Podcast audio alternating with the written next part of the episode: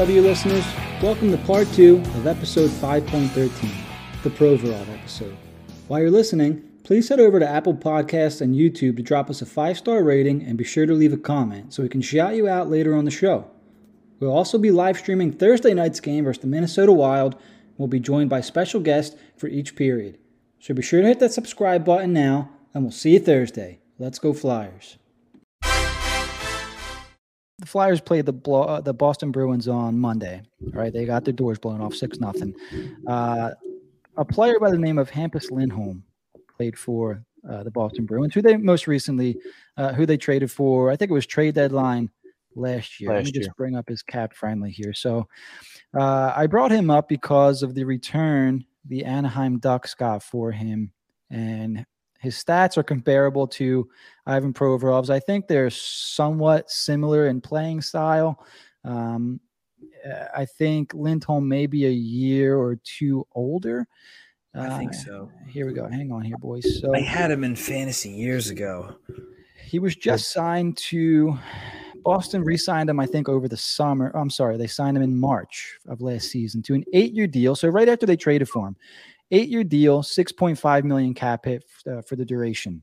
He'll be 36 when that when that finishes up. Stats are very similar to Provorov's. The reason I bring him up is because what the Ducks got for him, and I want to know if you'd be disappointed uh, with this return for Provorov or if you'd be happy for it. So Boston traded uh, John Moore, Urho Vaakanainen. Hope I said that right. Uh, he was a former first round pick in 2017. John Moore, I think, is a bottom pairing defenseman uh, making 1.625. He might even be in the AHL. I got to double check that. Uh, but they got a 2022 first round pick, which they used uh, on Nathan Gaucher. Uh, ended up being the 22nd overall. 2023 second round pick and a 2024 second round pick for Hampus Lindholm uh, and an NHLer. If the Flyers got that for Provy, did you, do you need me to repeat that return real quick or, or no? No, I'd be very I mean, happy with that. Yeah, I, me too. I heard a, a I don't know when the one first round pick, what year he was drafted, but it didn't sound like it was that long ago. Another first round pick, a second round pick. Oh my god, I I just take the first and the second right now. like I, I, I really feel like Provorov is going to get some kind of like. I think he'll get a, a a lot. Like I think there'll be definitely more quantity than quality on the Provorov return. I could see like a fifth, a sixth, and four prospects you never heard of who are going to be AHL career or ECHL career. You know what I mean? I, I could see that over anything of real significance. Maybe one pick, you know, but I, I just I felt felt like at one point we were considering, and they, they did consider it, trading him for line A, like one for one. Like that was where his value was at one point. Between him probably not being a true number one defenseman and all this now, that seems like a home run trade for him based on the situation.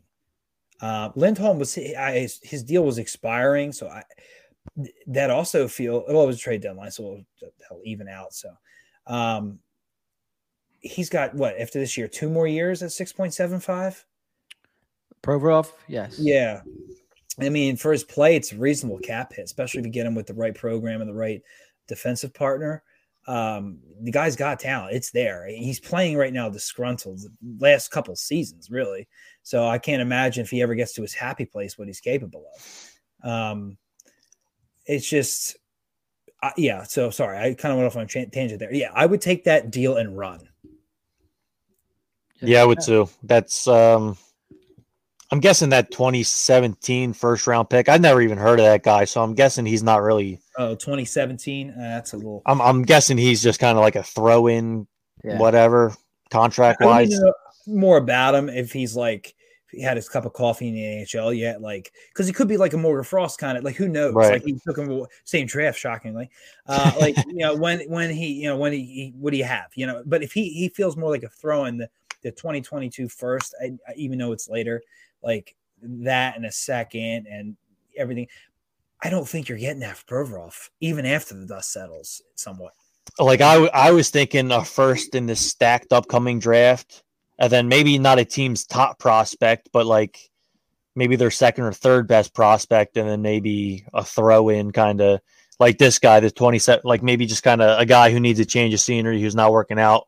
Or a cap guy just to make the money work. You Right. know, yeah. I think that's what John Moore was.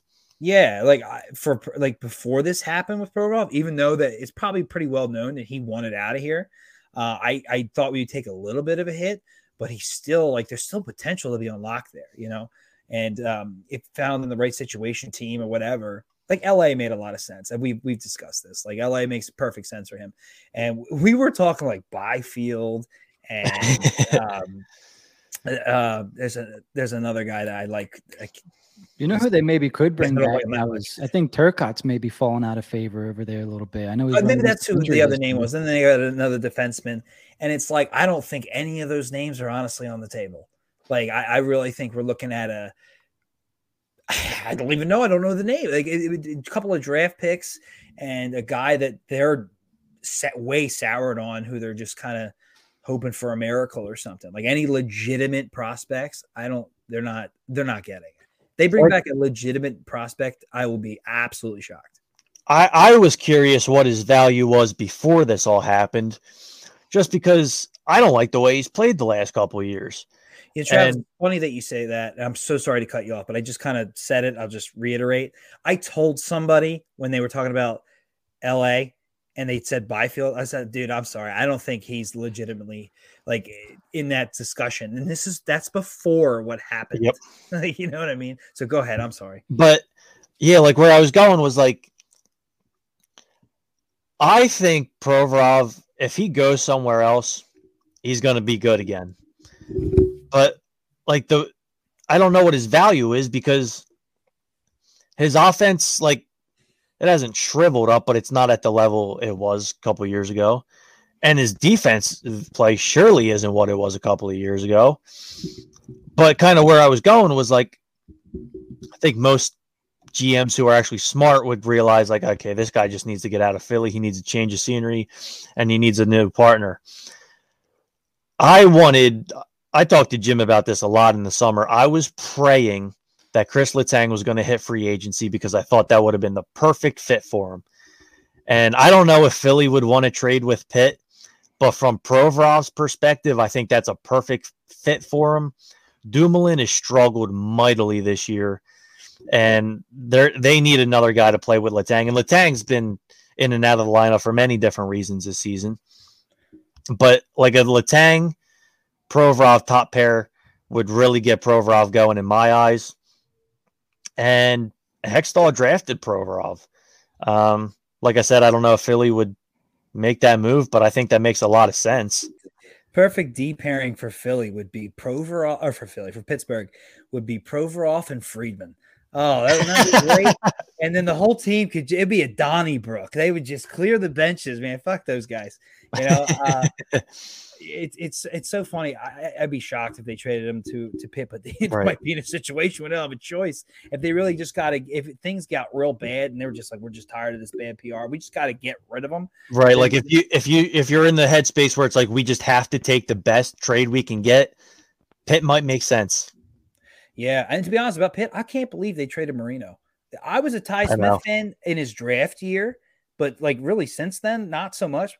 Marino was such a like, I guess, an unsung hero to the point where they they moved him. So I now they're a little bit in that situation that you were referring to. That is a Um, weird trade. Like I I, I really like Ty Smith division. rookie year. I really like Ty Smith his rookie year, and then like Marino, I thought Marino was a stud, and then like things for whatever reason, it's strange. Like I always viewed him as an offensive defenseman, and it seems like he's kind of changed his game to more of a defensive kind of guy, but it's worked. Um, so reliable. yeah, Like I feel like any situation, it, he may not kill it for you, but you can count on him. You know, and that's kind of rare. I'll like, take him on my second pair any day of the week. You're right. It really wasn't making. Was he making four and a half? Like it's something like that. Maybe a little bit more. I can't remember exactly, but like I, I that one baffled me. And um, Jim, you you should know from our league, I soured on Ty Smith because he went in my Vasilevskiy trade. I was I was moving on. I said I don't see it. I'll throw him in with Capo and uh, Spencer Knight. You know, get a stud goalie and just move on. You know, I didn't. but, I don't uh, remember seeing any names in that trade except for Vasilevskiy because my I just I was in well, that- shock. I guess that's good for me. yes, Yes, yes. I, I'll probably miss the playoffs this year again, but whatever. Um, real quick here, guys, because I, I, I didn't realize. So Kris Letang signed a new contract in the offseason, right? Did you guys know that it was for six years Crazy, isn't it? with a You got this- six point one didn't million Alvin dollar get six cap hit? well? Yeah, Letang's thirty five years old, so he's Two strokes and Yeah. some head injuries. Like he's he's he's not the most durable guy uh, on the ice. I mean, then he's it's got- it's I, I think the trade off there was um, lower cap hit, more years. Yeah, I think that was one of those things. Like, listen, we're going to try to win while we can, and when that window's closed, it's going to be a long rebuild. it's going to be bad. Yeah, Yeah. It doesn't really matter. We can sign him to a 14 year deal for all we know. Like he, it's it's to win now, and we'll. And most teams do that. That's why when people got upset about the Couturier deal, I'm like, I get it. At the end of this deal, if we were like going for it, and then people retire, and you know whatever, you're going to have him around for a few years. Well, that typically happens. Like it's that's in all sports, you know. So I get it. Like, this it's isn't be like interesting. I was talking to someone today, and he said, "Let's go back to March 2020, and what if someone from the future told you that in three years Claude Giroux would be on his third team, Jake Voracek may never play again, Sean Couturier may never play again, Ivan Provorov's a homophobe, Phil Myers is out of the league, Nolan Patrick's never going to play again. Like things have gone downhill quick. The Flyers would trade for Ryan Ellis and he would never play again. The Mhm. Flyers trade for Cam Atkinson and he would never play again. John Tortorella is back in the league and he's on the Flyers. and Fletcher still has a job. Yep. That's good. Eh, You, you that's strength. Truth is stranger than fiction. I mean that that is damn right. Wow. So uh, sorry, guys. Uh, I'm reading. Uh, Don't mind us. Huh? I said, don't mind us. I'm sorry. so I, I'm reading this for the first time here. Uh, this article was just sent to me. NHL Network analyst EJ Hradek had some strong words for Ivan Provorov after the Philadelphia Flyers defenseman opted not to participate in the team's Pride Night activities due to his religious beliefs. While he didn't participate in warmups, Provorov was still in the Flyers lineup for the 5 2 win over the Anaheim Ducks. And I'm going to skip ahead to the uh, part where, uh, okay, here you go. Hradek shared his take on the situation on, Wed- on Wednesday's edition of the NHL Network program, NHL Now. In it, he suggests that Provorov, who is Russian, should return to his home country if he doesn't want to participate in such activities. Um, yeah, let me see. Here's the quote Ivan Provorov can get on a plane any day he wants and go back to the place where he feels more comfortable, take less money, and get on with his life that way if it's that problematic for him, Hradek said. Uh, Hradek pointed out that while Provorov is Russian, he has been in North America for quite a few years, having played junior hockey in Western Hockey League, and he's in his seventh season in Philadelphia. So I'm not going to read the whole article. I'll just read the next two paragraphs here. If this is that much of a problem for him to to maybe assimilate to his group of teammates and in the com- in the community and here in this country, that's okay. He said, "Listen, if you can, f- if listen, you can feel any way you want, but the beauty is, if it bothers you that much, there's always a chance to leave. Go back where you feel more comfortable. I understand there's a conflict going on over there. Maybe get involved." Hmm. Wow, What? this guy's on TV? bold. TV. That's bold. What? That's Ima- so dumb. Could you, I'm sorry. Can you just so whenever I see stuff like this, this is the way my mind works. Okay, uh, I always think, okay, now imagine we're talking about somebody uh, of the opposite conversation. Is this how you would want someone to talk about them? You know what I mean? I always put the shoes on both feet, and then it's like, okay. Uh, so in this case, who's on the opposite end of, of Ivan Provorov here? I guess it's somebody in the LGBT, uh, LGBTQ community. EJ Hradek, is this how you would want somebody responding to somebody of the LGBTQ community if they didn't, if they choose not to participate uh, in something that they don't believe in? Do you see what I mean? Before saying things like this, I think you have to think from both sides, and it's disappointing that a, a person with his plat, at least disappointing for me. You guys can chime in as well. And and I hope I don't think that you guys will, but just because I'm talking and, and, and saying things a certain way, please don't feel like you have to agree with me. right? Uh, indiv- like I said, individuality is a beautiful thing. Differing opinions uh, is a beautiful thing. Um, I, am sorry, I think that's straight up bullshit. I, if, I'm not if you afraid want, if that you I'm want bigotry, I, I think that's bigotry. If you don't agree with what's going on in this country, get the hell out. Are you kidding me?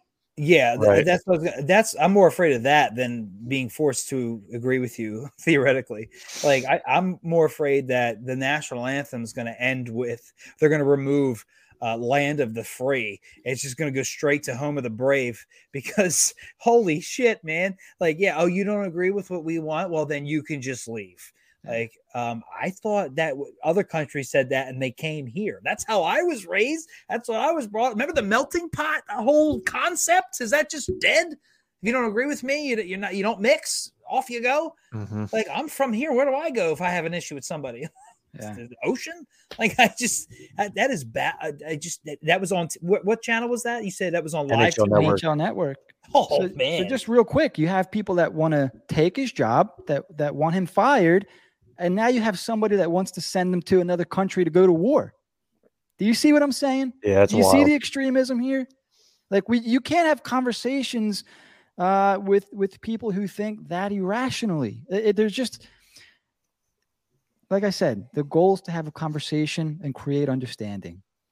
Why would he want to have a conversation with somebody like that that tells him to leave the country, go go to war, which there's a very good chance you might not come home. right. Do you see what I'm saying?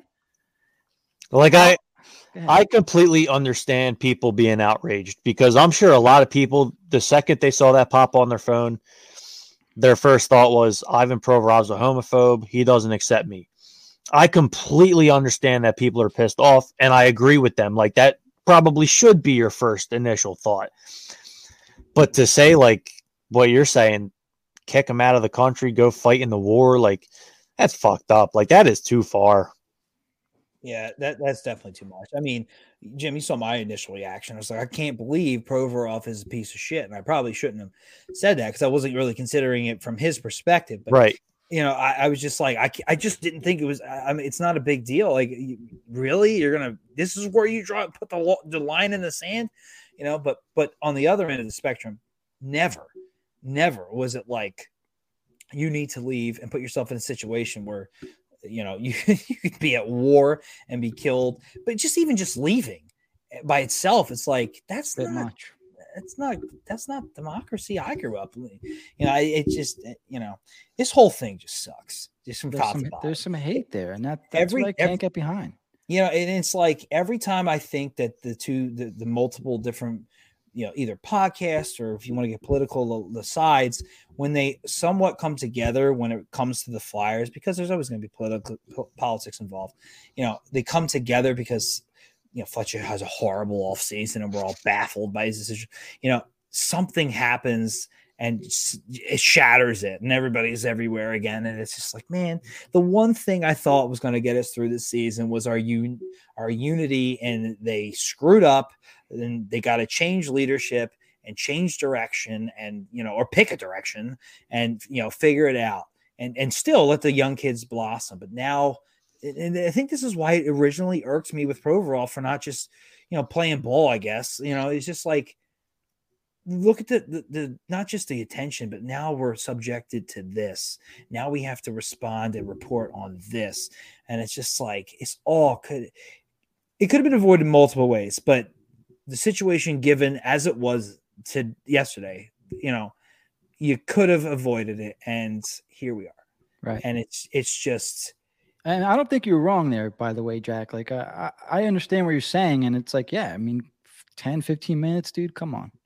This could have been nothing. That So yeah, here's, you here's an, the way you feel but you could have you could have you could have saved yourself but mainly your teammates and the fans who pay your paycheck and your organization who's employed you for however long I'll, I'll, but and if you honestly want to be moved this doing what you did did not help you you know like you could have saved a lot of agita by just just just donning it for a couple of minutes and i get it people will get all bent out of shape about some of that you shouldn't have to do this You shouldn't have to do that it's like at what point do you you, you take a self-interest in yourself and and what and in your teammates for that matter and you know just just I do things all the time I don't want to do. You know, I do it for the greater good. You know, is the way I put it. You know, and it's like, come on, man. Like, uh, and now look where we're at. Now look what we're talking about.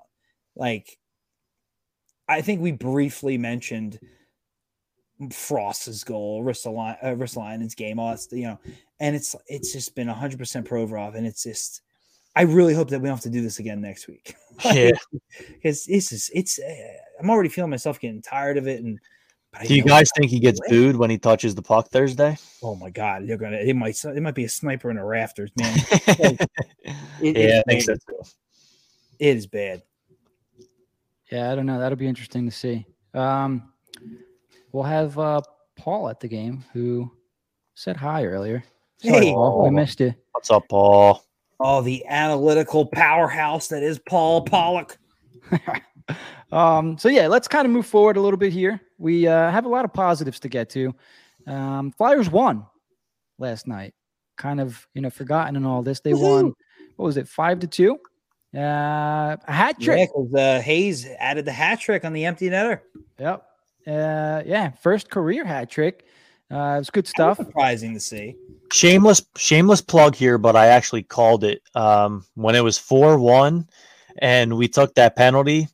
I said to Amadeo, who was sitting next to me in the press box, I said, "All right, uh, they're going to get a quick one here. Pull the goalie. We'll put Hayes out there, and he'll get the empty netter." And that's exactly what happened.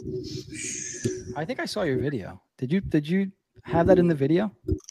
Uh, no, but I I took the camera out because I kind of that's kind of what I was thinking was going to happen. Yeah, and it did. I wish you, your foresight could have been there on the Provorov thing. Somebody could have, you know, figured something out there. Maybe painted his actual jersey or something without right. noticing. All right, here we go. Kevin Hayes. So he's having a career year at this point, and another maybe another player who, you know, we've we've heard his name come up in potential trade rumors. I think maybe some of it's hope on the fan side of things, and oh, uh, the other side, you know, maybe he's not getting along with the coach like uh, like we'd all hoped or seemed like it was going to happen in the beginning of the year. Uh, currently, He's dropped off his point per game pace a little bit. He's got 40 points in 44 games, uh, 13 goals, 27 assists. Uh, assists wise, he's five off his career high of 32, and he is nine points away from his career high of 49, both set back in 2016 17 with the New York Rangers. So, yeah, great, great pace points wise for Kevin Hayes. Hope it continues. He didn't have he didn't have like 50 assists his contract year.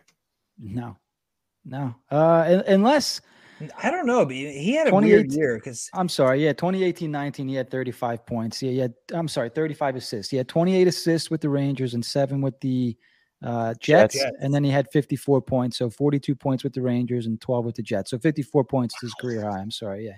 Thanks, What's Trey. he at now?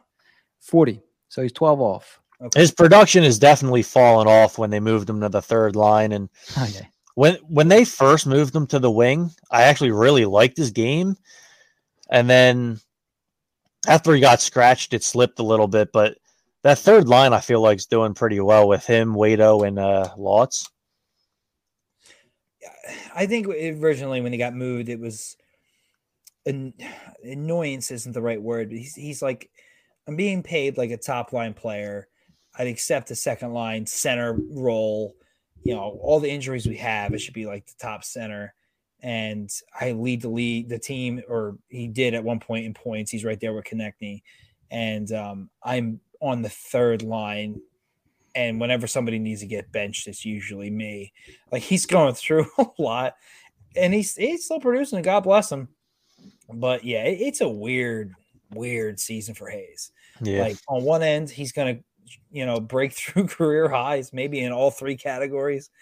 And on the other end, he's in the coach's doghouse requesting a trade. I, I think Hazy's a lot better of a player than fans give him credit for. I think just because of the cap hit and like we all kind of just want him gone. Like Jim just went over the career highs. Well, he probably would have set career highs in 1920 if COVID didn't happen. And then the following season, they started in like January, and he started that season very well until he got the uh, uh, the hip injury, whatever they called that, the core muscle injury. Like he was pretty good that year until that injury happened. Like, I trust me, I completely understand he's a flawed player with the lack of defense and he doesn't always bring it every night. I completely understand that, but I also do think he's a better player than a lot of fans give him credit for. Oh, and he is. Like his first year at the team was like I was like because I did, wasn't a huge fan of signing.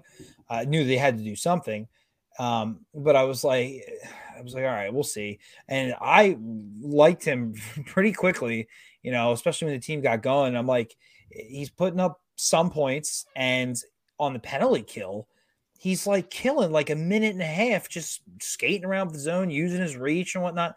That player is still not here, but he's. I'm sure if he went like much like Provorov, if he went to a situation, God forbid, he got traded to Boston, guaranteed you would see a much better Provorov, much better.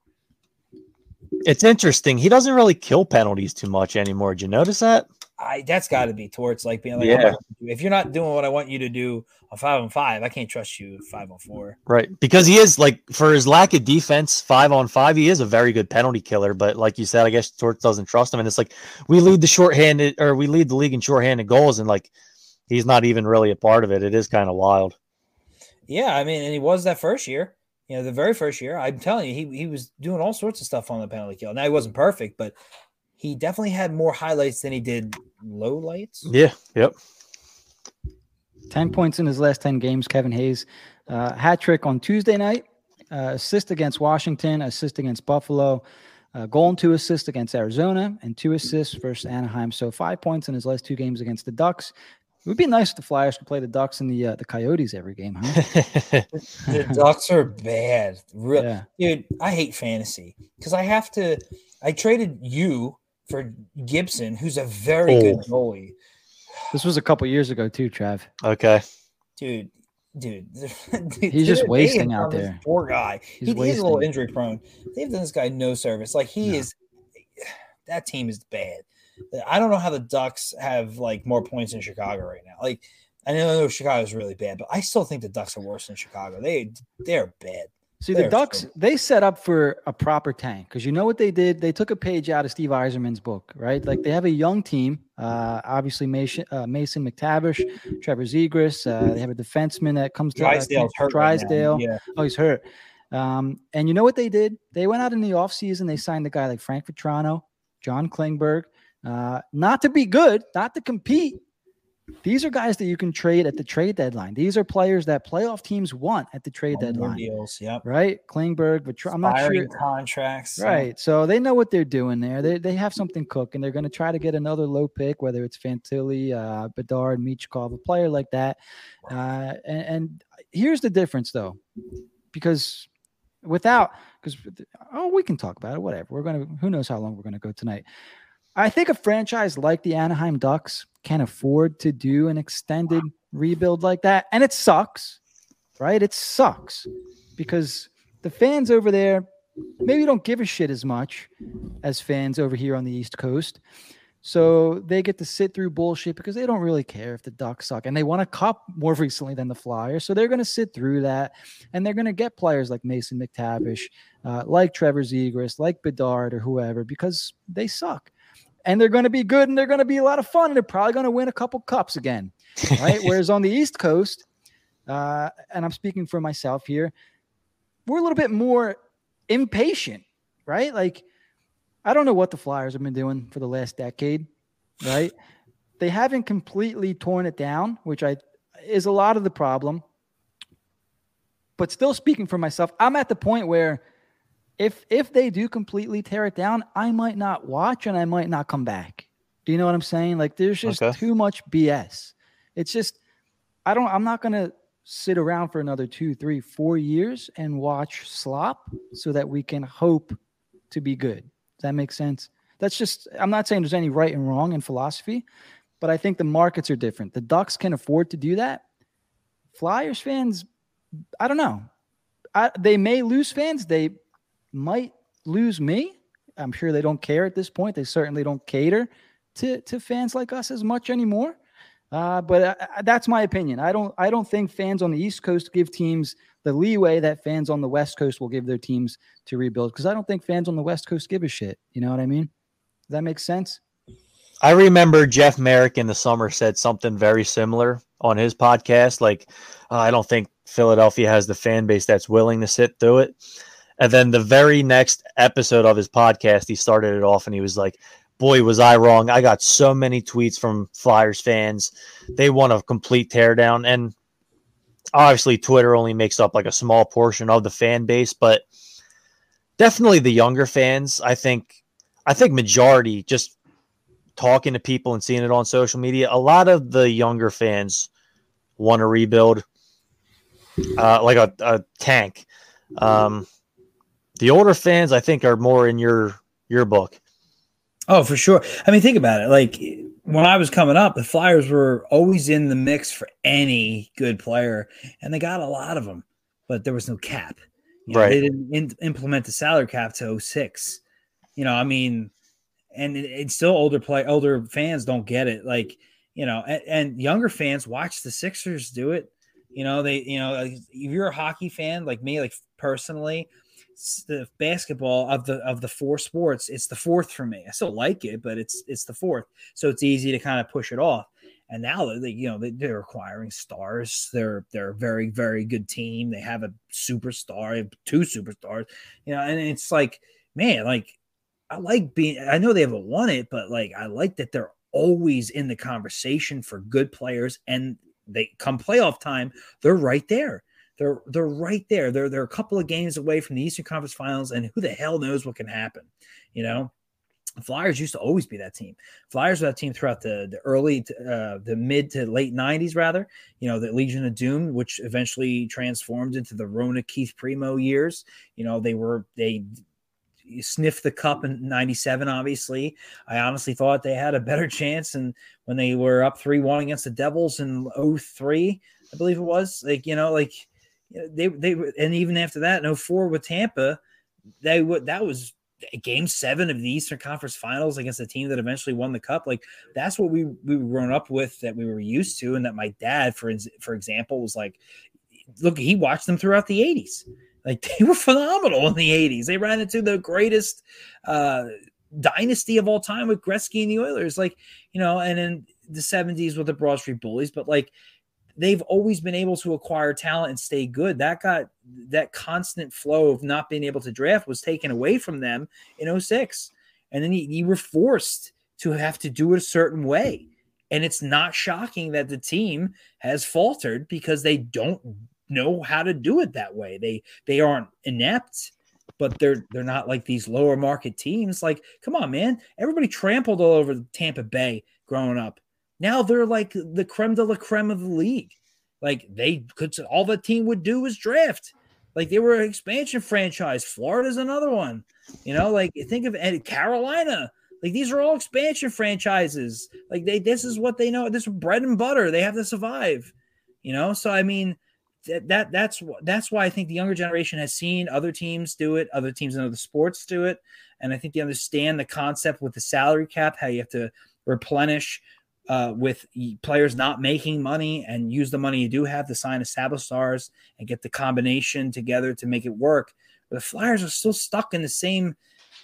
They're they're trying. It's newer. They just haven't hit, but they're still stuck in the mud a bit, and they never did a full rebuild. People like to say, "Oh, their last rebuild didn't work." Really? When was that?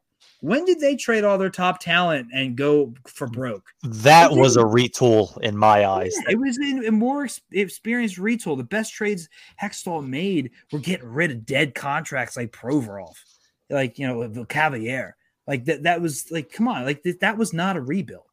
It was a, re- a retool at best. And I, I just now we're just every year. You, just, I feel like you're just wasting more time, just wasting more time. And this was one year I thought they could have if they really if they got to get at least a top five pick, they could have like grabbed that stud and figured the rest out. But then you could argue back with me, what about all the dead money between all the injured players? And you know what? Great point. I got nothing. I don't I don't know what they're gonna do. I just know if they get a real stud player, it's better than anything else they are going to do.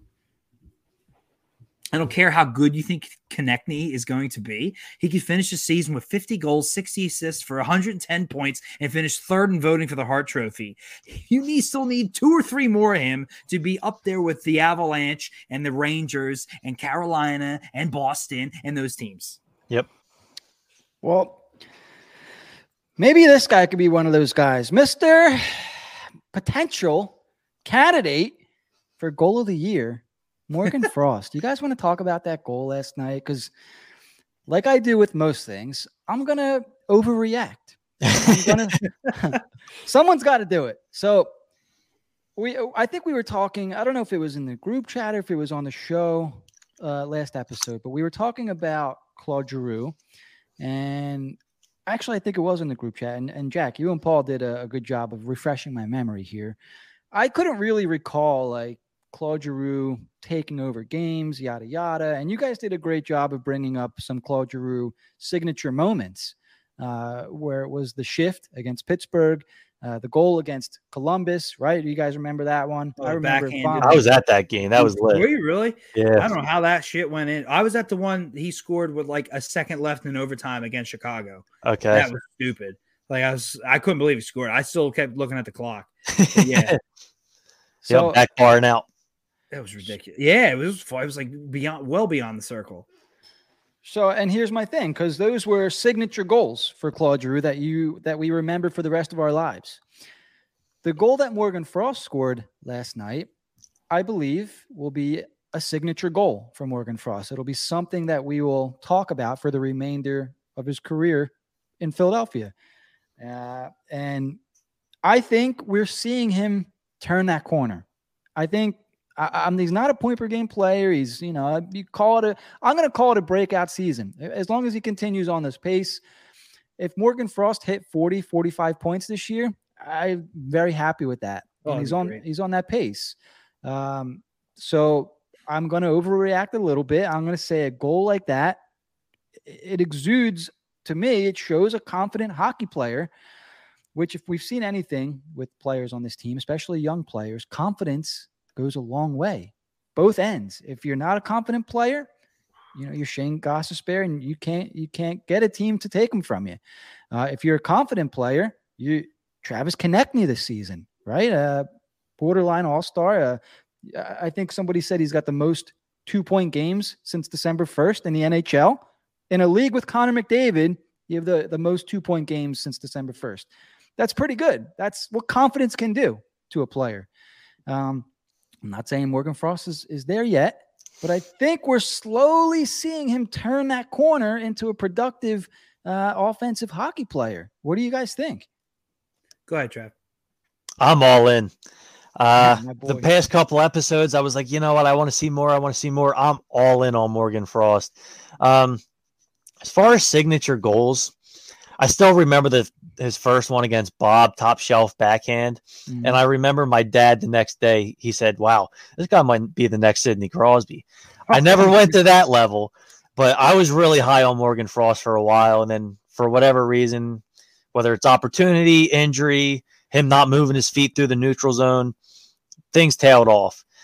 Um, things were up and down. You know, he started the season well, then it dipped, and then he'd have a good game, and then he'd have two bad games, and then you wouldn't even see him for three, and then he'd have two good, you know, huge roller coaster. But he's a he's been a different player the last 20 or so games, I'd say. Um, I'm all in. The skills there. Maybe the Torts effect has really pushed him the toilet seat. Maybe who knows? Maybe like a lot of people make fun of Frost. I don't know if it's just because he's young or he's small or whatever, but like uh, he'll never survive with Tortorella. And I kind of thought maybe he might be one of them guys, but maybe we were all wrong. Maybe he is a guy who likes to be pushed, and maybe Mike Yeo and Alain Vigneault weren't like that with him. There's three things that happened to, to Frost, or with Frost, I should say, that have made him such a polarizing player in Philly. And the one's the fact that he was a first round pick. The second's the fact that he was a part of the Schenn deal. And the last one's is the very first goal he scored as a flyer. And it, as pretty as it was, it it just unfortunately set these uh, expectations for him that when they weren't, I still remember our podcast that frost warning. Everybody probably put frost warning and all that, but like the, the hype, you know, and then for him to just have all these issues and just disappear for a while, and then he was, I don't want to get into it, but he had a lot going on.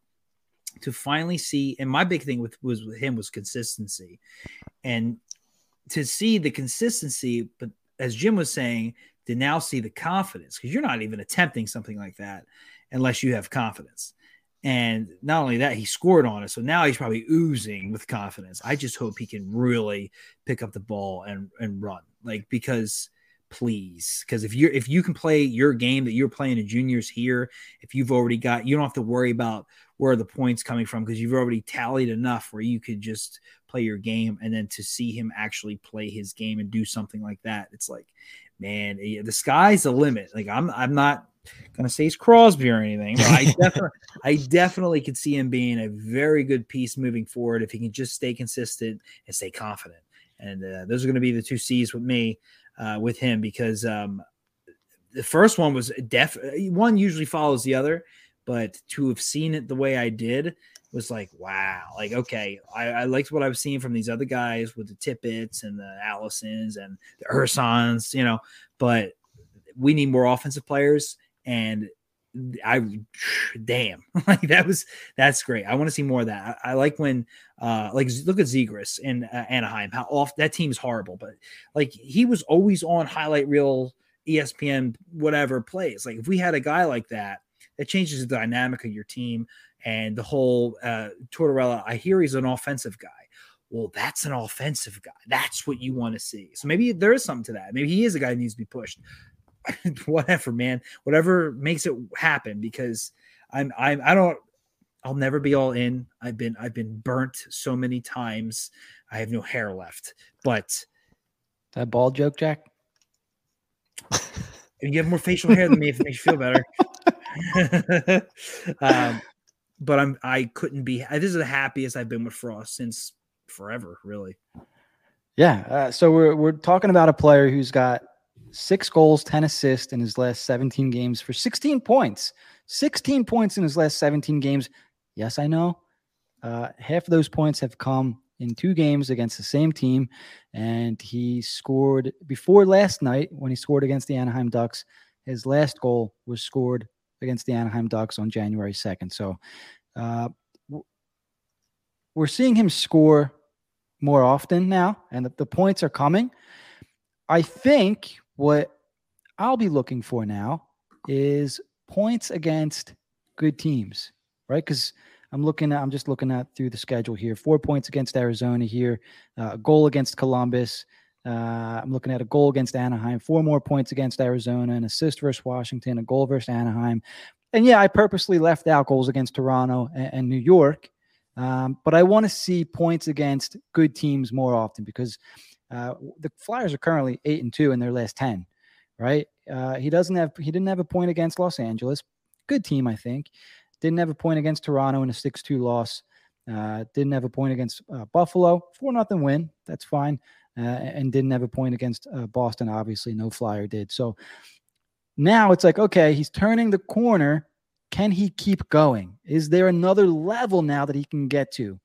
You know, and I think Tortorella is a guy who I hope coaches his players like that. I, I hope. So what? And I think maybe this is why a coach like him maybe gets a bad rap because it's never going to be enough. And I'm going to say it's it's it's in a good way. It's out of love, right? Because you want the most from your player. You want to squeeze as much juice out of them as possible, not just to help the team win, but for their own benefit, right? And so Morgan Frost, so he's trying to rip this other player out of him. He's trying to take him to the next level, and he's starting to taste that next level a little bit. As the coach, now it's your responsibility to say, "All right, this this kid can't get comfortable here now. This is not it for him. There's got to be another level. You know, how can we get him scoring against the Bruins or the the Maple Leafs of the league, the Hurricanes of the league, that kind of thing." So now I'm interested to see can he take this to another level in the same season, right? Because I don't think like Trav, we're we're happy with what we're seeing from Frost. Like, like you're all in. I'm overreacting. Jack's, I think, being smart here, kind of, you know, letting things play out a little bit. Um, you know, I, you we want to see another level, right? There's got to be another level to his game. Yeah, I mean, we still don't know what his ceiling is. Like, is he a is he a third line center? Is he a second line center? I don't think he's a first line center. Maybe we'll we'll see how the rest of the season goes. But like you said, a whole another level is what we're all hoping for. Um, I don't know if you said his stats while I was gone. Like, I think 16, he's 16 points, 17 games. Right. Like that's that's like elite second line center numbers. Yeah. So if he keeps that up, that that's really good. Like we have a good, good, good player there. Can he be a first line center? That's what I want to find out in the next year or two. So Jim, there's something you said that I really liked, and it was um about Tortorella and when's enough enough? Like he always wants more. And I'm not comparing these players, but there's a similar story I have. You probably heard me say this before. Um, in 1988 89 season, Brett Hull was with the St. Louis Blues. Uh, at this point, his best season was 26 goals, 24 assists for 50 points in 52 games. The year before, he only played five. The year after, he only played third, or he got traded. So he actually, uh, his second season, he was 30 goals, uh, 30 something assists. So to have 41 goals and 43 assists was a significant step up and definitely eye opening in the league. His coach, who I do not know and at this time, basically did exactly what you were saying. He's like, yeah, yeah, that's nice. 40 goals is nice, but you're so much better than that. Like, why be satisfied with that? In 1989 to 1990, in 80 games, he scored 72 goals, 41 assists for 113 points.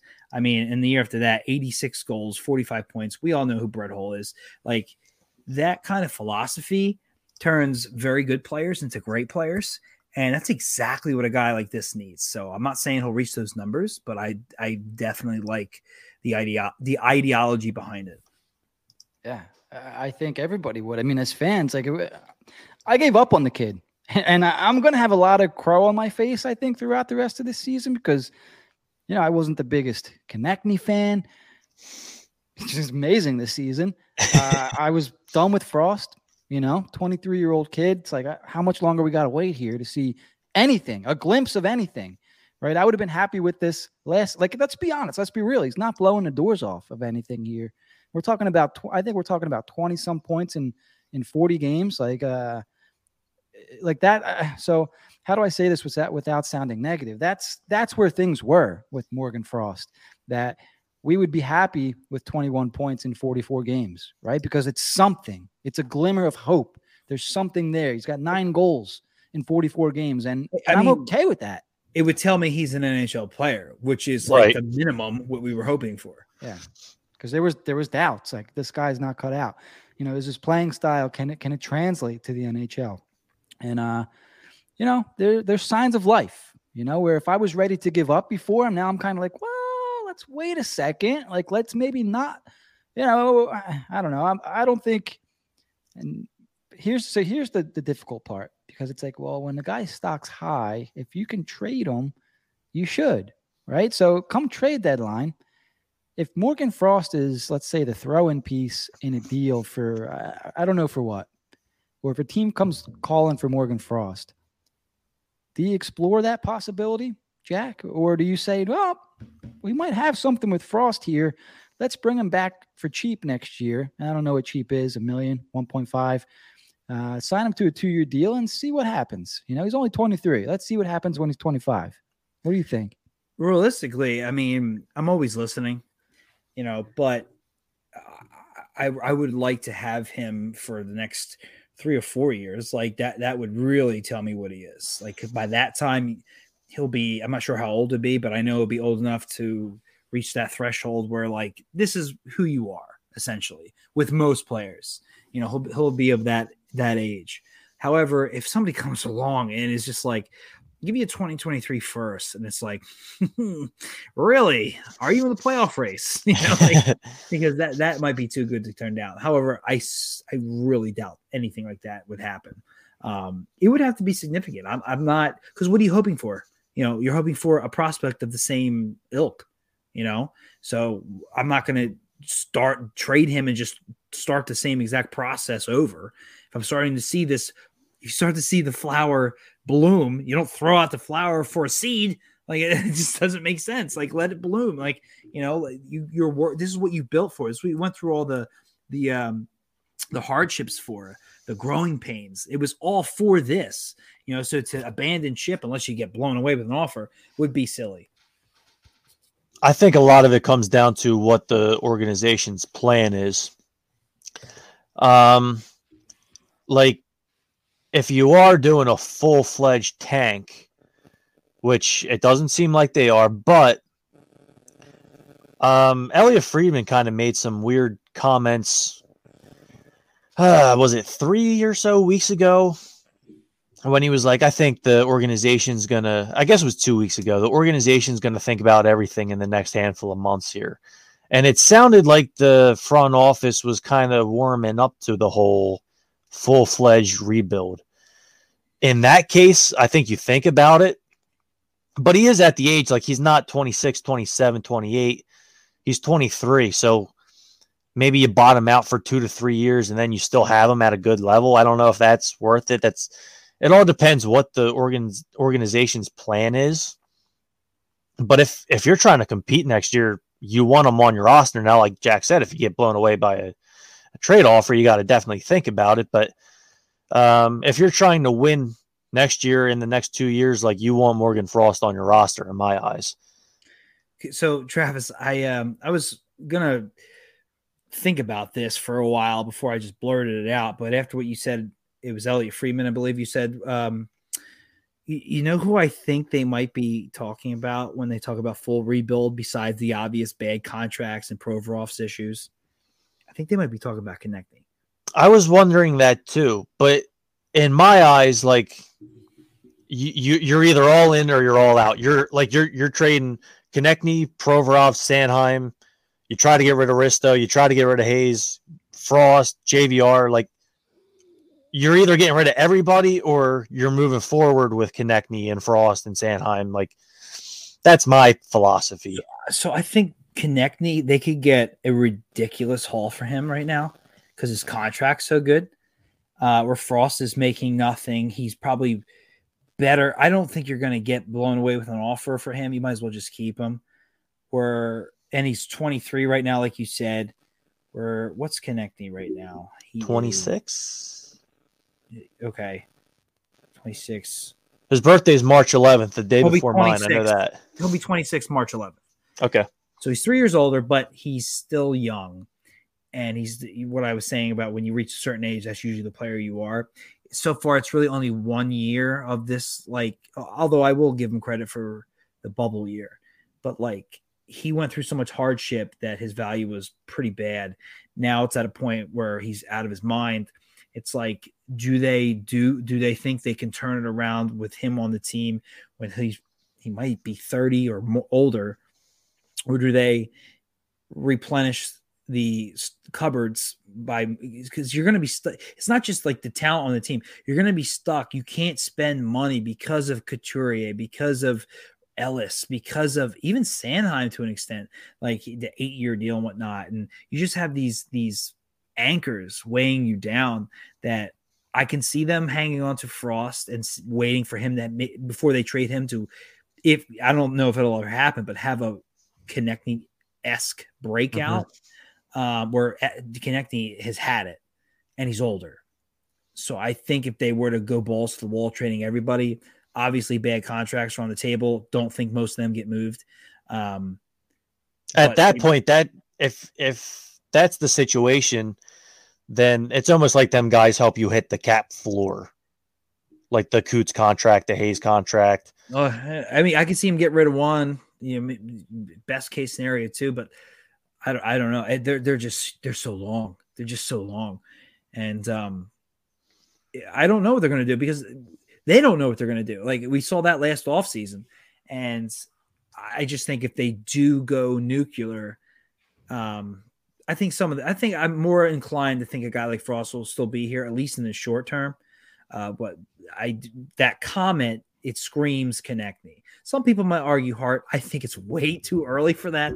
Like, come on, man. Like Ersson's been very good, but it's talk about a small sample size. You know, where Konecny strike while the iron's hot, man. Definitely, definitely possible. better be a hell of a return. I don't think they have the balls to do it, to be honest. But you never know. Yeah, like the Elliotte comment, I, I think he was just kind of talking about the roster as a whole, not just one or two specific guys. But my my initial thought was like, wow, if you decide to do it now or next year, like you're you're at least a year behind because you should have did it for the Bedard year, not the year after. Like what what is the thought process there? If you decided to yeah. full fledged tear this thing down, you waited a little bit too long. But is that not the Flyers' mo to do everything wrong? Yep, and out of order and late.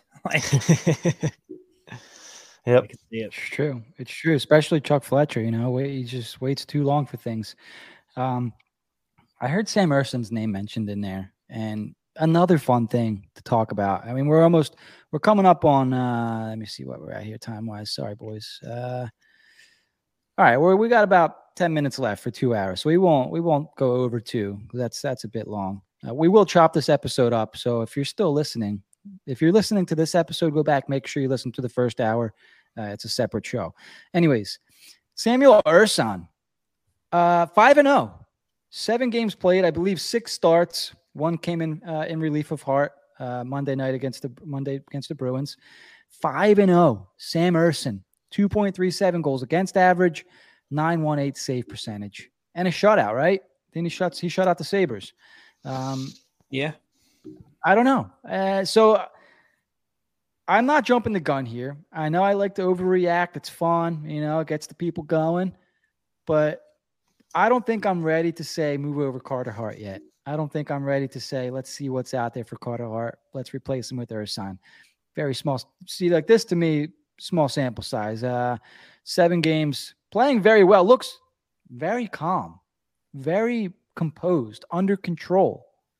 All the C words in the net. Right?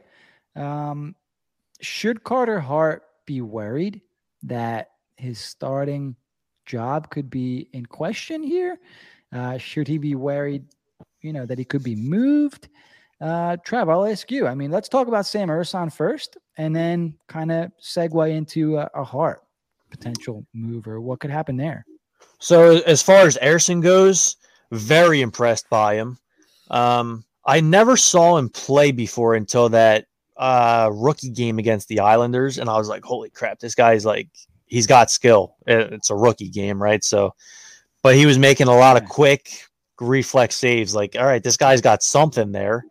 Um, I mean, I'm sure we all remember the Hamburglar from the Senators. We all remember oh. Niittymaki. Like, goalies come, they they have a really good 10 games, and then a book kind of gets out on them, and then they tail off. So, definitely have to see more. I'm kind of like that with everybody, but um, I'm curious what they do with the whole Sandstrom thing. Like, do you keep him as the third string? Do you waive him? Like, I don't know. Sam Ersson has to be on the roster the rest of the season, in my eyes. He's totally deserved it. Um, going over to Carter Hart, does he have worry about a trade? I don't think so, just because of this whole Team Canada thing that's going on. Um, I don't think anybody would give up major assets for someone who's involved in this allegation until it gets solved. Um, and that, I just think that's a smart business move. Um, I doubt he's involved, I'll be honest, but who knows? Things are still going on. Um, I don't think that's anything to worry about from our perspective, but as a other GM, I don't think they would do it. Um, does he have a chance of losing starts? I do think so. And I don't think there's anything wrong with that. Like it's a learning year. Why not just go Hart, Ersson, Hart, Ersson? I don't have a problem with that. Uh, nor do I. I think that's good for Hart's like I don't I don't want to say confidence, but like overall mental state. Like to to throw him into to shelling after shelling. At least that's how it used to be.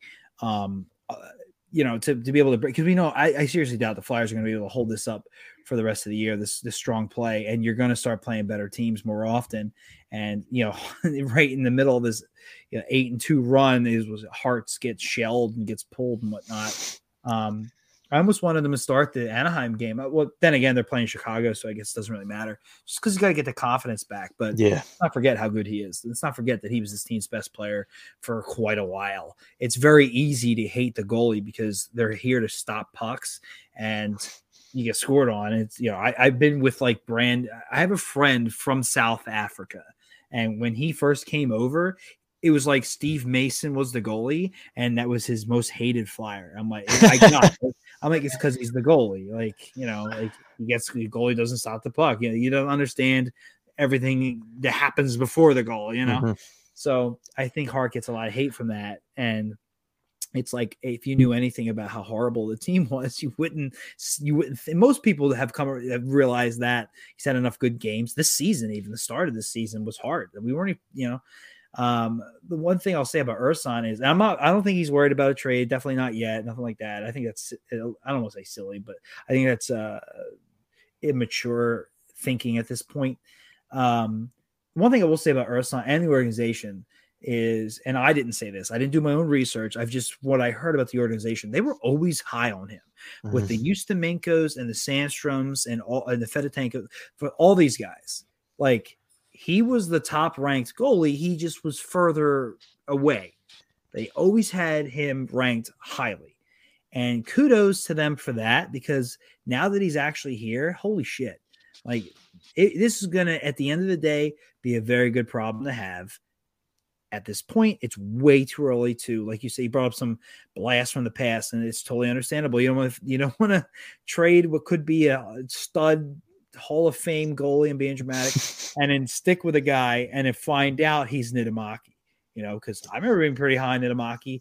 That 04 or 05, whatever year it was, AHL Calder Cup was nice, but you know, you, you you're not hitching your wagons to that, and um, things will go south real quick. So I would just enjoy the ride. Just enjoy the ride with these guys. You didn't have a backup. You got really lucky because they they knew that they wanted uh, the one guy, and he's fighting a battle right now, and they didn't have anything. And I was grilling them for not having a backup goalie, and you know they went with Sandstrom, who's been okay, but Ersson is really just taking the ball and run with it. And I don't even think they thought it was he was ready yet. They just were, you know, out of options, and that's that's just it's just good to see. It's good to see. Enjoy the ride. Let's let's not get crazy now. We got enough crazy this season as it is.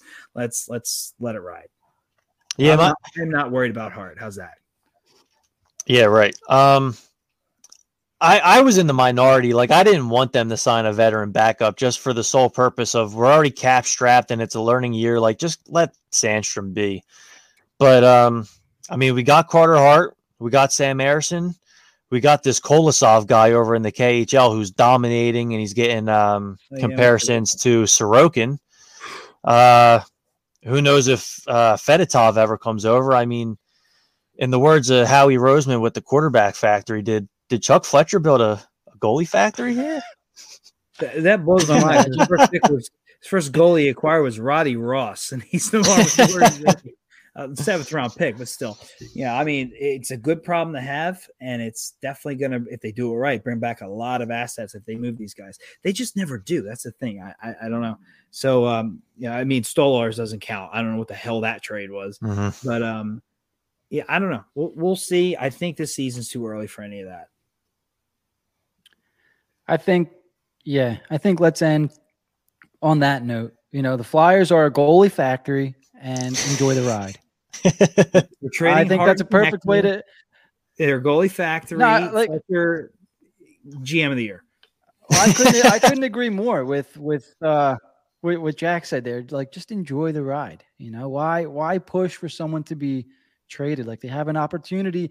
If the Flyers are set anywhere, knock on wood, it's in goal, and they haven't been set back there in I don't know, maybe our entire lives. So, yeah, let let that figure itself out. Let it let it run its course, and and and go from there, and figure out the rest as we go here. Um, was I do have one yeah. question. Does anybody know? Yeah. Was there ever a season in NHL history where a GM won GM of the year and got fired in the same season? It's a good question. Could be a first. I it think, it uh, happened in the NBA a couple years ago with the Raptors. But hockey, I'm not won- sure. Was the year they won the uh, the NBA championship? I don't remember. It was recent. It might have been the year before that. I know Trotz won Coach of the Year and was just fired a year a year ago, right? Or I, he resigned. He was fired, I right? think They didn't. They didn't resign him. they didn't resign him because yeah, oh, that's it. Okay, all right, Wanted all too right, much money or something. GM was also pretty. Yeah. But Yeah. I mean, see, that's yeah. I was thinking about that. I'm like, he didn't have a contract, so you can't fire a guy who don't have a contract. So I don't care. Yeah. you know. But No. I don't know. My my last thing will be um kind of what you guys are saying. There's a lot of fans out there who are pissed off that they're winning games, and I get it. I was totally on let's tank, let's get Bedard, let's let's bottom out, get a top three pick for the next three seasons. They decided in the offseason when they traded for Tony DeAngelo, they signed John Tortorella and they kept Konecny, Sanheim, and Provorov. They were not tanking. That was decided in the offseason. So let's just have fun. Let's win games. Let's see what happens the rest of the way. I still hope they find a way to find I'm a way all- in the top five. Please It's possible. And- they got a lot they of do, division let's- games to let's go. Enjoy it as it happens. start trading guys I mean now. that's a thing. That's a thing because this this nice stretch that they're on, uh, they're winning, but the competition hasn't been that great. So let's see what happens when they start to you know get into we the meat. we did see what again. So happened when Bo- when we went to Boston. That was that Yeah. was a blast. Yep. Somebody said that was a measuring a measuring stick game. I'm like, man, the only stick that's going to be used is to beat the Flyers' ass in that game. That's not, a, you know what I mean? Yeah, You're playing a team that's straight up. 35, five and four. You know what I mean? Like we're, Like, we're come on, good enough and whatever. we're well coached enough. We're going to beat the Ducks, the Coyotes, but when it comes to them higher Yeah. teams, we're still very outmatched. Yeah, I, I didn't expect them to beat Yeah. Boston. I just I did hoped it wasn't wouldn't be six nothing. Yeah, It was like a slow six nothing. Like they were the Flyers were never really close to.